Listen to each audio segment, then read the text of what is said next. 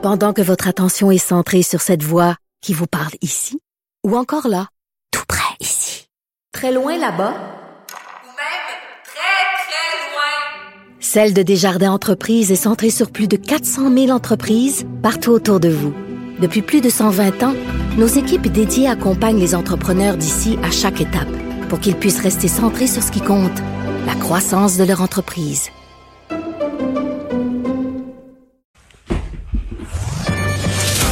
Le remède à la désinformation. Mario Dumont et Vincent Dessureau. Cube Radio. C'est une espèce de petite confusion qui a traîné toute la semaine. euh, et a encore des gens qui m'écrivent. Il y en a encore qui m'ont écrit ce matin. Euh, on peut se faire vacciner ou on peut pas se faire vacciner. Les gens voient que les malades chroniques sont maintenant euh, admis. Ils peuvent maintenant réserver une place en vaccination, mais ça demande la définition qui entre ou n'entre pas dans la définition de malade chronique. Euh, Gaston Dessert, médecin épidémiologiste à l'Institut national de santé publique, est avec nous. Bonjour, docteur Dessert. Bonjour, M. Dumont. Euh, pour vous, est-ce que c'est clair, clair, clair, ces définitions-là? Ben, euh, écoutez, je pense que il faut faire attention parce qu'effectivement, toutes les maladies chroniques, là, euh, je veux dire, on peut avoir tout- toutes sortes de maladies chroniques qui sont pas euh, éligibles pour euh, la vaccination. C'est vraiment la liste des maladies chroniques qui augmente le risque de faire des complications euh, avec la COVID là, qui sont visées. OK. Euh, les gens qui ont ces maladies-là, prenons le- le- un, des cas, là, le diabète, là. Euh, Moi, ça, j'ai eu des communications. Les gens qui ont le diabète se demandent, on peut-tu avoir un rendez-vous, on peut-tu pas l'avoir? Est-ce que c'est toutes les formes de diabète? Et quoi, quelle la, la- sorte de diabète, la gravité de diabète qui le justifierait? Euh, écoutez, c'est une bonne question euh, à laquelle je peux pas vous répondre. là. comment ont été organisées les, les choses au niveau de. Mais normalement, je dirais, il n'y a pas, il a pas de. Euh, J'allais dire, il n'y a pas de, de, de différence. Là, on va dire, bon, mais toi, si tu prends tant d'insuline, tu sais, le diabète, ça fait partie des conditions, des maladies là, pour lesquelles les gens sont éligibles. Alors, euh, évidemment, euh, c'est clair que quand on regarde les gens qui ont les pires complications de la COVID, ben c'est généralement pas ceux qui ont les formes les plus légères des différentes maladies là, qui sont visées. Mais au niveau de la gestion, euh, c'est pas possible de dire bon ben moi j'ai j'ai une petite euh, maladie pulmonaire, l'autre a une grosse maladie pulmonaire, puis évidemment le vaccinateur ne peut pas faire le, le ménage là-dedans. Là. Alors, Mais dans, les- mais dans votre esprit, mettons un diabétique là, sérieux, là, quelqu'un qui, qui, qui vit que les, les formes, là, c'est le diabète de type euh, 1, là, tu sais, qu'il faut se piquer, puis tout ça, là, la- les, formes les plus Oui, sévères. Euh, il prend son rendez-vous, puis même même s'il a 40 ans, il prend son rendez-vous, puis il devrait pouvoir se faire vacciner dans la catégorie des malades chroniques telle que, telle que définie présentement. ben normalement oui. OK. Même chose. Les, asthmatiques, comme ça, les maladies du poumon, ça, c'est parmi celles qui sont les plus à risque, là, en théorie. Oui, en même temps, il faut voir là. euh, Peut-être que pour les asthmatiques là, euh, il faut faire attention parce que il y a, euh, comment je vous dirais, il y a beaucoup de monde qui vont avoir parfois des des, des, des des pompes là, comme on appelle, les médicaments pour les bronchodilatateurs. Qui font une crise par trois ans.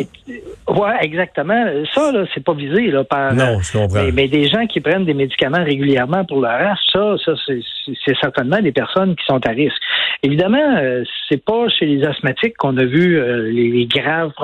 C'est beaucoup plus euh, chez les gens qui avaient des maladies pulmonaires obstructives chroniques, comme la bronchite chronique, l'emphysème.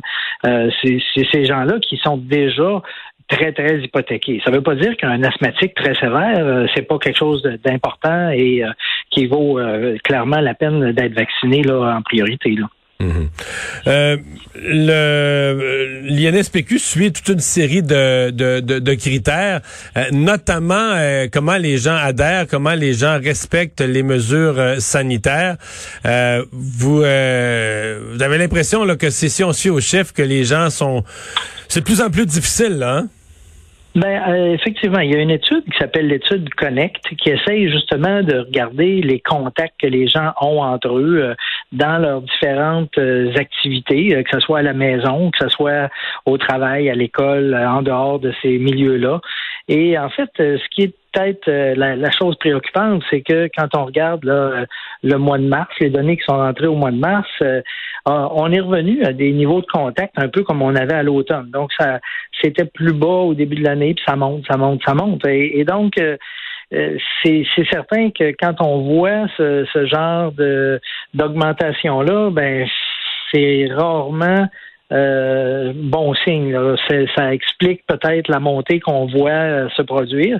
Euh, ces, contacts-là, ben évidemment, on voit que des fois, c'est des chiffres qui ont l'air petits au niveau des, pourcentages. Donc, les gens, par exemple, de l'extérieur de la maison qui viennent à la maison, c'est pas beaucoup, mais, mais quand on voit des augmentations là-dedans, puis qu'on sait que c'est là où se produit quand même pas mal de transmission, ben évidemment, c'est préoccupant. Ouais. Et on en attend des exemples. J'en ai encore, raconté un hier de quelqu'un. C'était pas des grands rassemblements. Il louait pas le stade olympique pour faire un party de famille, mais on allait visiter une personne plus âgée. Euh, on n'était pas supposé, mais on se disait ah, tout va être correct. Puis on l'a fait pendant plusieurs mois, puis tout était correct. Puis à un moment donné, euh, ben il y en a un qui avait la COVID, puis la personne plus âgée n'a pas passé à travers. Là. Ben, on a tous des histoires comme ça qui commencent où, puis les gens, euh, un, une vit plus, puis l'autre vit avec la culpabilité, puis c'est, c'est quand même c'est une, c'est une prise de risque. Là, on peut dire on assume le risque, mais la plupart des gens qui, ma, ma, compréhension, la plupart des gens qui prennent le risque, là, ils n'assument pas vraiment le risque. Ils se disent ah non, ça arrivera pas, c'est pas nous autres, pas. Mais on se fait parfois prendre par le virus, hein? Ah, c'est sûr que c'est pas pour rien que si la transmission se faisait toujours quand les gens toussaient, là, comme euh, dire vraiment là, quelqu'un qui, qui, est épouvantablement mal pris au niveau pulmonaire, les autres le regarderaient et diraient Oh, il est, il est, malade. Mais c'est pas tout le temps dans des situations comme ça que les gens En fait, c'est presque jamais. Quand c'est comme ça, justement, les gens fuient. Là. C'est presque toujours des gens qui ont pas de symptômes ou pas encore de symptômes. Des fois, ils vont en avoir deux, trois jours après, mais au moment où ils donnent la maladie, ils ne sont pas encore conscients. C'est ça. Je veux dire, quand la personne est fiévreuse, puis elle tousse, puis elle est malade, ben souvent, elle va rester chez elle. Remarquez que c'est quand même surprenant. En disant ça, euh, on a eu des, des situations euh, qui, qui, étaient clairement des gens là, qui étaient très malades, puis qui continuaient à se promener là, euh, malgré non seulement qu'ils étaient malades, mais qui, savaient qu'il y avait la COVID.